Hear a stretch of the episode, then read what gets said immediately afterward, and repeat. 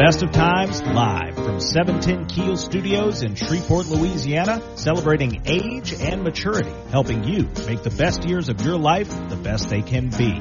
The Best of Times, your host, Gary Calligas. Hello, radio listeners. I'm Gary Calligas, the publisher of The Best of Times, the only magazine and radio show for mature adults in northwest Louisiana. Thank you for tuning into our show today, and also thanking those who might be listening via the internet at www.710keel.com. Also thanking those who might be listening via the RadioPUP application and the Keel applications on their Apple and Android devices. In just a few minutes, we're to learn about some interesting challenges of aging from an internationally known professor from the University of Virginia. So stay tuned to the show for some very interesting information for you and your loved ones.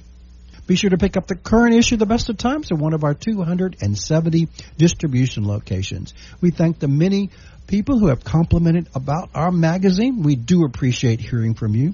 Remember, if you're unable to find a copy at one of our distribution locations, please visit our popular website at www.thebestoftimesnews.com to view both current and past issues of our magazine, as well as the current copy of Silver Pages Senior Resource Directory. In addition, you can listen to previously broadcast radio shows here on the Best of Times Radio Hour. Joining me on my show is a very special guest, is Professor Joseph Davis, who is a research professor of sociology at the University of Virginia and who has co-authored a book called The Evening of Life, The Challenges of Aging and Dying Well. So thank you, Dr. Davis, for joining us today here on the Best of Times Radio Hour. You're welcome, Gary. Thank you very much for having me. So I want to mention to all of my listeners, this is a fascinating book. Again, I want to emphasize it. I'm sure it's available on Amazon, and you can also go to their University of Notre Dame Press to order it as well. It's a fascinating book that all of you out there who are seniors and boomers like me will find it quite interesting, and I'm going to give a promo of Dr. Davis initially, so people will continue reading. So he's going to give us a little bit of lagniappe, a little bit of extra a part of it. But I want to emphasize some of the aspects. When you read this, it's going to say, really, I thought of that, and I've seen that over the many 20 years and up till now. It's way different than our parents and grandparents and great grandparents. Would you say that? Yes, certainly. Aging and the ethics of aging and dying well now is way different than it was, today in America and throughout the world. So let's start. Well, what prompted you to gather all these essays on ethics of aging and dying well? Well, we have a program that I run here at the University of Virginia called the Picturing the Human Colloquy, and as that name suggests, picturing the human, we're interested in various ways in which that new kind of developments in our society are creating ways of thinking about what it means to be human that are different. We did a project, for instance, on the rise of algorithms and artificial intelligence and how that might reflect on us as human persons and human judgment and things like that. And that focus, and some of it was around the kind of problem of autonomy, the notion of each person as a kind of master of choice, that picture was inadequate, and that it almost naturally kind of led us to consider aging and older age, because those are precisely the times of life, especially as one reaches a certain age, in which the idea of being autonomous and independent of everyone, self-sufficient and so on, really get tested. And some of those, don't you think, Dr. Davis? Some of those, including myself, occasionally think that you know everything, right? I have a few of my senior friends, boomer friends, that tend to do that, and I'm telling them, you have to learn to your dying day. Don't think you know everything about everything now. And a few of them have said, "Yeah, you're right, Gary. Maybe I should research a little bit. What it was 5 years or 10 years ago is changed. It's just like technology. As my son's the techno gurus now, they keep telling me, Dad, things could change in a matter of minutes. So don't think that's the ideal situation here." So has, in your, based upon your research and your gathering, isn't the situation of the aged overall greatly improved over the many years? And how has it? Well, yeah. So, yes and no. So in one sense, it surely has, especially in terms of kind of material well-being and medically. You know, in many ways, this is the best of all possible times to be alive if you're 80 years old. In those two regards, but in another sense, and this is the sense we're really actively addressing in the book, old people, the aged and so on, have been increasingly marginalized, pushed out of valuable social roles, made to be kind of redundant, and so on. And so in that sense, we thought the aged are really regarded, you know, those, particularly, of course, those who are frail, who are approaching death, who are dependent on the care of others and so on, that, you know, our society and our culture, which focuses so much on autonomy, really holds people who are unable to be autonomous in that way in great disdain. And so we have a very profoundly ambivalent view of the aged. But it's improved, and I'm going to tell my listeners, based upon my reading, that I see indications, which I want to tell all you listeners out there, some of their advice is implicit and explicit, because, and I'm saying that I see 70s and 80-year-olds that dress and keep their hygiene, their dress, their haircuts, their style, the ladies, that make them look like 50. And all this new technology of makeup, and even for the guys, very few of us want to do that, but some of them do.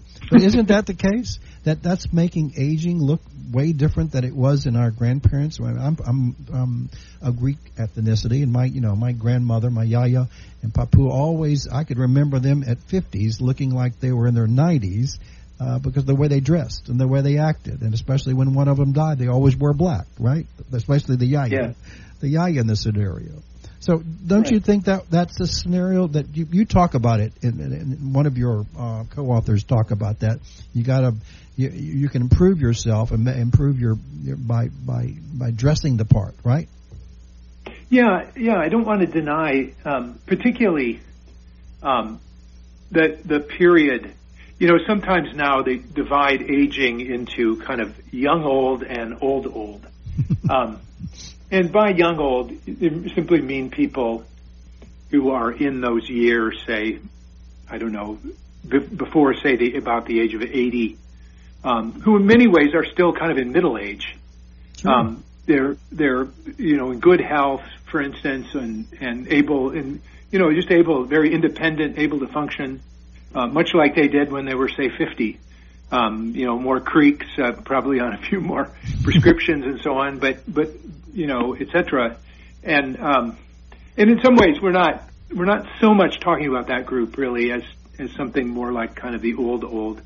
That is, people who and the focus on young old is really on just the continuation of middle age, and the use of kind of anti-aging things and so on. But I thought, but there is a high value on youth there. Yes. And. But once past 80 or so, you reach kind of deep old age or old, the fourth age. It goes by different names, and so on. You know, that's in many ways when one grows dependent, when death becomes more, you know, in focus, you know, et cetera. That's the part, really, that we're especially talking about, and we think that part of life is actually held in great disdain by our society, and the whole model of successful aging is just don't age. Wow.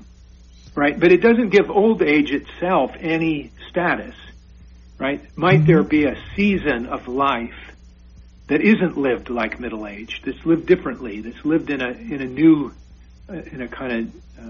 key, and you know, previous societies often divided up the life course in various ways that gave old age a certain kind of special role, and it wasn't just a continuation of something else. It was actually a new time in which there are special responsibilities, and so on. And we think that we need something like that. We've lost that idea of life having certain kind of stages, and that prevents us in a certain way from treating people once they become more frail and so on as a kind of full member of the community. Well, that's when we tend to sequester them and so on. Let me ask a little segue. I think our listeners would appreciate this, and it deals with a lot of topics you just mentioned. But where does the name of the book come from? And the name of the book is The Evening of Life. So explain to our listeners what you meant by that, and where did it come from? I thought you delve on this quite a bit throughout the book, but I think a quick synopsis would help my listeners. Well, the simple answer, I took the title actually from Soren Kierkegaard, mm-hmm. the Danish philosopher, right, mid-19th century. It is a phrase from one of his books, and he just uses it kind of in passing, and I was captured by it because it kind of hints at this idea that life has kind of seasons, mm-hmm. and if we think of youth as something of the springtime of life and the and sometimes it's referred to, I think Jung refers to it as the afternoon of life. So there's different ways, but the idea was that it's its own season. It's not just a continuation of something else, but that maybe it has something unique to it. And this is the way I think traditional cultures, many cultures before our own, didn't treat the human life course as just all the same, that there were differences, and that what we were as young people, what we were as middle-aged people, and then what we are as older people are somewhat different, and has kind of there will be a special roles and responsibilities and so on that might come with being in your older. Research, I didn't see that a lot in America. I saw that in Asian countries, in China, and in Japan, and even in Europe, some sort of difference, way differences between the aged, the young and up. But in our country, for the many years, I've been around 70, I haven't seen as much distinct differences as I do when I visited China. I haven't visited Japan, but I thought they were explaining to me how they're not having enough people to care for their elderly now. So, we don't have that problem here. I said, it's the role of the hierarchy of the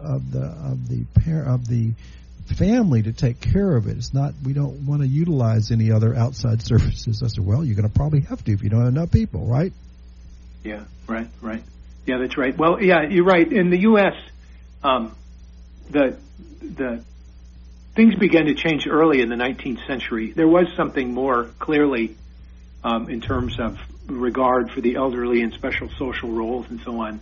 But it began to change quite early in the United States. And then over the course of the 20th century, it got more and more kind of fixed, especially around kind of chronological age, with the idea of an age-based pensions and things like that. So that old age became synonymous with like 65, and often the end of one's relationship to the economy. Right? You bring retirement and so on, and then a kind of period of life that was quite undefined after that. But you're right, that's been in decline in the United States for a really long time, and it's still more common in other societies. Though, again, I think generally it's been declining everywhere. To think of that stage of life, especially as people get drawn more and more into the modern economy, a lot of the historical stuff on old age was in agrarian societies. Right, where people would continue to live on their farm until they died, and would often continue to have responsibility for it, unless the situation demanded, either physically or could not, or dementia or something couldn't handle it. Right, they would continue to have that role and play that role way into old age. Well, let's give some positive aspects. The book goes throughout the book. I felt so many things that you relate to the positive way that senior citizens and boomers are being treated now than they were maybe previously. Do you agree with that? Yes and no. I do. But I do think there are a lot of positive things that are going on. So, yeah, I don't want to be just negative. And I hope we talk a little about the COVID thing, because I think that more than anything illustrates our profound ambivalence toward the elderly in the way in which they're less than 1% of the population live in care facilities and account for 40% of the deaths. But I do think there are a lot of positive things going on with older Americans,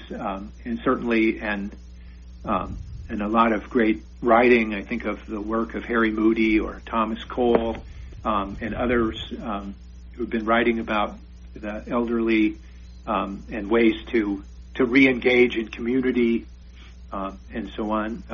Those are all very positive, and certainly the book, one of the goals is to elaborate on certain kind of virtues and so on of old age that are both for old age but also are for younger people that would help us in some sense prepare for our own old age.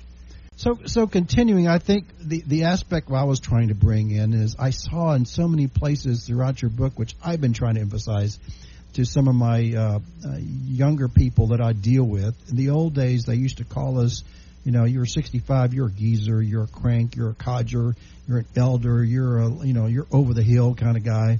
And I see over the many years that I've traveled throughout the United States and abroad, that's not being utilized as much. And I think these millennials and young people are respecting us more, not calling us by those demeaning names. You can call me anything else, but don't call me those demeaning old names. Right. And I see that, and I felt throughout your book and in so many ways.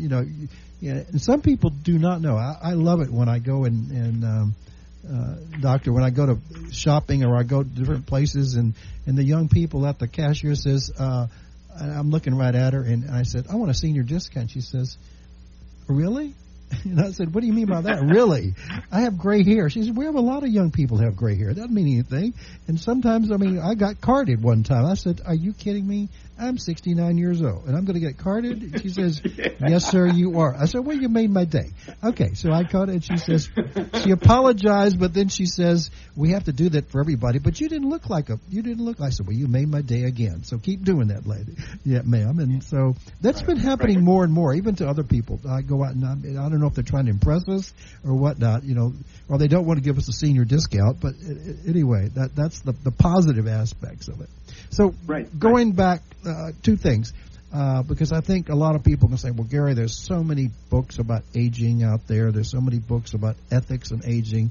Why is this book, The Evening of Life, one of the best ones I should be reading now? So tell the listeners, I'll give you an opportunity to give a plug to yourself here.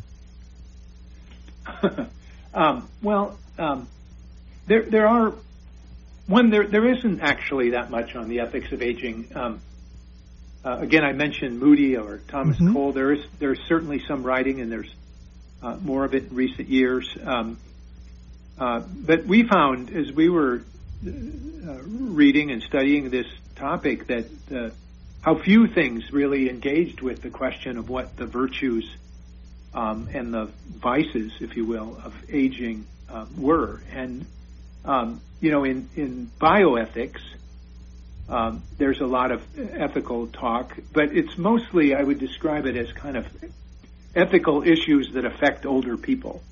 And that means a lot of it is about institutional care, autonomy, the right to make decisions about your own treatment, and things like that, but not an ethics of everyday life, not an ethics for an actual old person to live everyday life. Most of that kind of ethics is for the ethics of caregivers, right? And how to respect the rights of patients and so on, to treat them fairly, etc. And all of that's very important, but it's not really an ethics of everyday life. And it was more of the how to live in old age that we wanted to focus on. And toward that, there are quite a bit fewer contributions. And then we tried to do is draw upon. Oh, that's a positive aspect. So everybody should. And I found it fascinating. I have not read any other books on ethics, and really have not read any book on the challenges of aging. So this is the first book, and many years that I've decided to read. It was recommended by your publicist, and my wife and I read it, and I thought it was fascinating that I should have done this and should have presented it sooner to my listeners out there and our readers of our magazine, The Best of Times. So again, I'm going to give you a kudos. It's very enlightening, and it's going to help me and help others that I deal with. So we were talking about this unprecedented times of the elderly during the coronavirus pandemic, which, wow, it has affected us. And so your book was written before this, or the gathering of the articles and essays was before this. So what can people learn from it in our current situation? Well, one of the points about the book is the way in which we often, in effect, treat the old as not really kind of moral agents, right? Like I said, there's very little written about what's the responsibility of the old. What are their responsibilities? What are the virtues that they should be cultivating, and so on? And there's been a tendency in our society, once again, people get old, to kind of, they're no longer seen to have a certain kind of social role or social responsibilities and so on. And in the pandemic, it seems to me, did it ever even occur to anyone to actually ask the elderly what they wanted, or people in care homes, like what they needed or wanted? They have their life is not like middle-aged people. No. Right? If you're in a nursing home, you've already experienced a lot of losses. Your life has already been reduced, right? The importance of certain relationships to you, right, is going to be magnified in a way that it wasn't perhaps when you were much younger, and so on. And so the idea of suddenly locking down, cutting off contact with people, there's all these excess deaths. So these would be deaths of people not directly from the virus, but in some sense as kind of collateral damage of the lockdowns and stay-at-home orders and so on. Failure to live. Lots of Alzheimer patients dying, right? But Alzheimer patients need loved ones. They need to hear their voice. You're right. They need to have those people around. And when they take them away, what they're finding, and again, this wasn't a new discovery, that often they'll quickly die. And so they have a special need for human contact in human association, right? Loneliness is already a great problem, and so on. And then to just lock down, as though one rule works for everyone, it seems to me has really been very damaging for older Americans. And but it seems to me to reflect that sort of view that, well, we don't have to listen to the elderly. We don't have to talk to them. There's all this listening to the science, but I wonder, did anybody really talk to gerontologists and other people who care? Probably not. Care home people, for like, how are those people doing? And what would be the effect of cutting off care? The prospect of dying alone, right? Of being unable to see family members, right? When people are already in a very advanced old age and stage of life, and so on. So we feel like this COVID, in some ways, perfectly illustrates the problem that the book was trying to address, which is that the kind of marginalization of the old, right, is made, in effect, put us in a position where we really can't protect them. We're not protecting them, and we haven't been able to protect them, and deaths are on the rise again in nursing homes. So that's, I think, the major way is been around the kind of failures to protect protect our elderly, especially those who are in some... And they weren't given, as you said, they probably weren't given the opportunity to express their views or concerns. It was, I hate to say this, it's a mandate from above coming down, and, it's sad to say it was not probably surprised upon them, and then all of a sudden no contact with loved ones, no touchy. I mean, eventually some of them used FaceTime and Zoom, etc., but that's still not the same thing as having a up-close touch. I mean, my mother was in a nursing home for many years, and I don't think I would have been distraught if I couldn't be able to see her every day and actually touch and hold her, and she hugged me. So it's touching. That You're right. Well, and thousands of people have died alone. Their worst fear wasn't dying; it was dying alone. And this is a very widespread phenomena. And also so dying alone, but dying and then not having a funeral where their friends and loved ones could pay tribute. I mean, even the family members, many were distraught when they were only allowed, some of them not even having a funeral, not even having a service at all. Yeah. Which I've talked to an individual family who was very prominent that said, we're going to wait until 2021 to celebrate her, the passing of the mother. And isn't that sad? You have to wait to that's right. And couldn't have anything. And I know that we all understand about it. We understand the special conditions, obviously, emergency conditions of a pandemic. So I don't want to make light of that, certainly.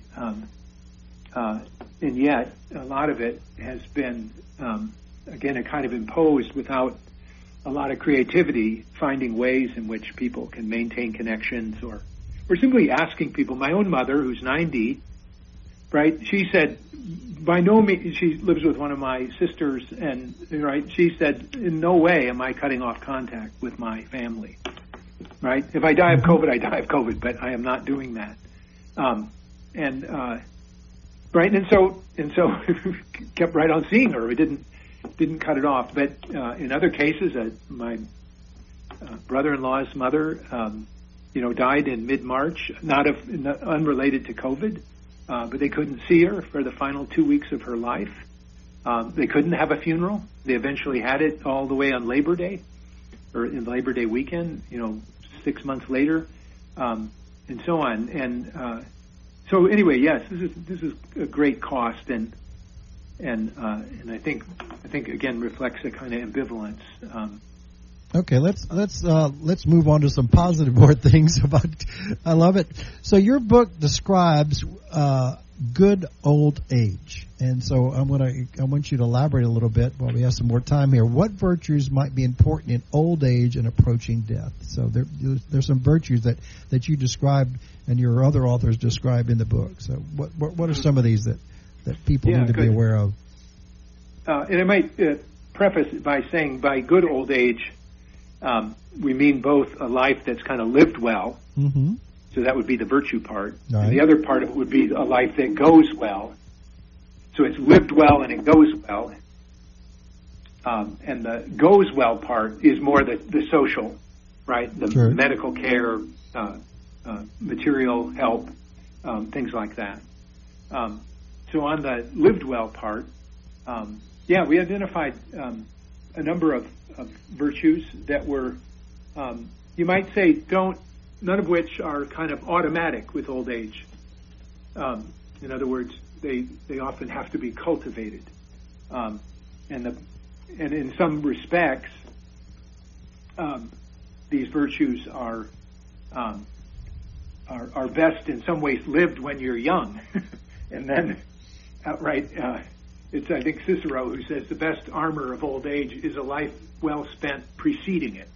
So in many senses, these kind of virtues and so on can be cultivated in the young. And one of the things we argue for why we need a far more integrated, older people, more integrated into the lives of young people in all our ways, not sequestered, but interacted, is because they can teach us these virtues, right?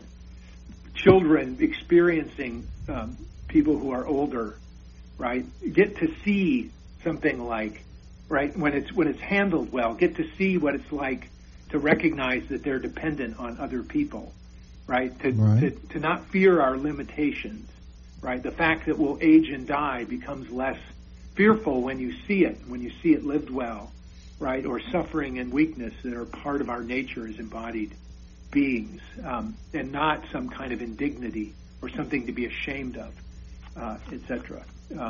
And older people living amongst us, living around our children and with kids and so on, can teach that.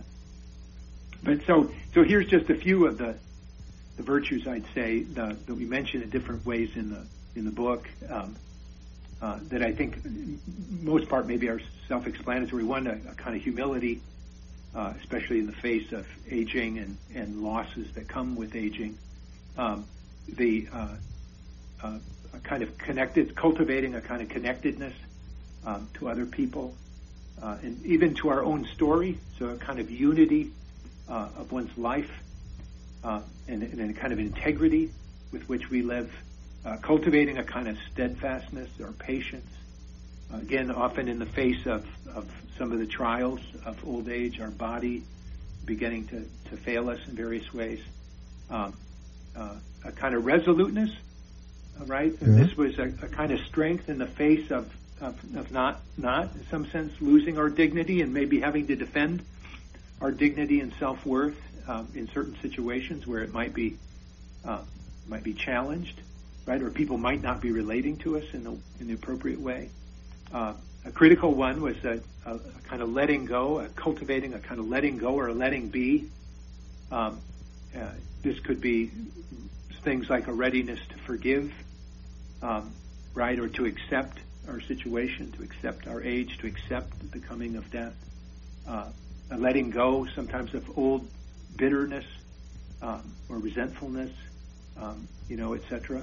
But also a kind of letting go of petty concerns, acquisitiveness, ambitions, some of the stuff that really distracts us. And the idea is that if this time of life you can let go of some of that, you can then cultivate, you can slow down and cultivate, say, a sense of wonder, right, or a sense of gratitude, work on one's attachments and relationships, say, to one's children or to one's grandchildren and so on, and that getting free of the kind of worries and the petty things that occupy us a lot of the time. If we can get free of that, then we're freer to invest ourselves in more substantive, qualitative kind of relationships, right? And that might describe as a kind of simplicity. And then maybe the last one I had mentioned would be a kind of care, right? That, again, a lot of times we think of elderly as objects of care, but in this idea is that the elderly themselves are also caregivers, especially to the young, and the way that they can encourage the young. Back to Cicero for a moment, right? He was Cicero has a lot about old age, has a treatise on old age. He, of course, was the Roman, right? And he talks about the services to the community provided by the aged. Right, and of course they included advising in the Senate. Our word Senate and senior, right, etc., mm-hmm. is related to that word. So they had a leadership role, but also directing affairs, still economic contribution, but also the instructing the young in virtue. Sure. Right, so this was seen as one of the principal roles that older people during that time of life. Those older people had that experience, that knowledge, that they've been there, done that they could relay to the younger people to prepare themselves. Yeah, I mean, I've dealt with that in prior years, and now I hate to say this, now I'm doing it myself. And I'm, most of the times I'm offered appreciation for that insight and that knowledge, etc. So going back, you mentioned some of these virtues, but there are also some vices that continue on in that good old age. And I got to mention one. I've had several of my friends who are my age and a little bit older, and where sometimes they say, "Well, Gary, you don't seem like you have a lot of vices." Well, the ones I don't tell you about. They said, "Well, you don't smoke, you don't drink a lot, you don't indulge, you don't." I said, "Hey." I drink a little bit. I sociably drink. I don't smoke. I really do. And some of my friends do. And they keep telling me, well, I've smoked since I was 15, and I have never had any kind of cancer, and I don't think I need to stop now. I'm 87. I said, well, it's up to you. I mean, hey, you've got good genes, et cetera. So they have those vices. They're living their good old age, and their loved ones said, Gary, can you help Aunt Jessie to quit smoking? I said, well, I've talked to her, but she doesn't want to quit. And you're not going to make her quit. And don't you see that too? You're going to have old age and have their vices that continue on because it makes them happy, right? Well, right. Yeah. I think we were maybe not talking about vice in quite that sense, but something like the flip side of the virtue. Okay. Right? Oh, the anti. Okay, so the virtue is to be open or to open one's heart. Right. The vice is to be bitter or grasping or tight-fisted. And some of them do that when they age. Right. If the virtue is to be a certain kind of carry yourself with a certain maturity and dignity, then acting like a child, right, and so on, right, or being withdrawn. A common thing I think we see is a kind of pride. Mm-hmm. That doesn't allow people to accept help, right? They don't want to share the secrets. They don't want to share the secrets or the insight. They want to keep it to themselves and take it to the grave with them. Right? Is that what you're trying to say as well? Right. Or just that they're right. When you become, you need care, you need help. Mm-hmm. That you refuse it. You won't accept help. Right? Or you take it grudgingly and bitterly. Right? Rather than being gracious to caregivers. Right, you're angry all the time because you were used to being autonomous, and now suddenly you have to receive care, and so part of the virtue would be to cultivate, right, the sense of a kind of letting go, a kind of accepting of one's situation, recognizing that the body is frail, and right, and that people, when they give you care, that then to receive it with a kind of graciousness. Right, and the opposite, the vice of that would be to be bitter and angry, and withdrawn and cynical, and sarcastic.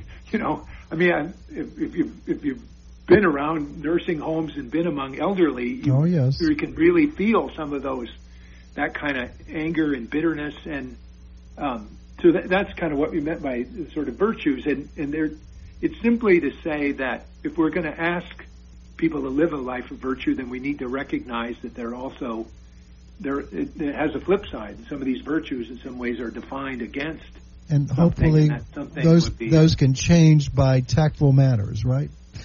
Tactful techniques, exactly. And, right. And trying to cultivate. Obviously, this depends a lot on the person's situation and so on. And again, the focus really isn't so much on vices; it's really on cultivating virtues, but.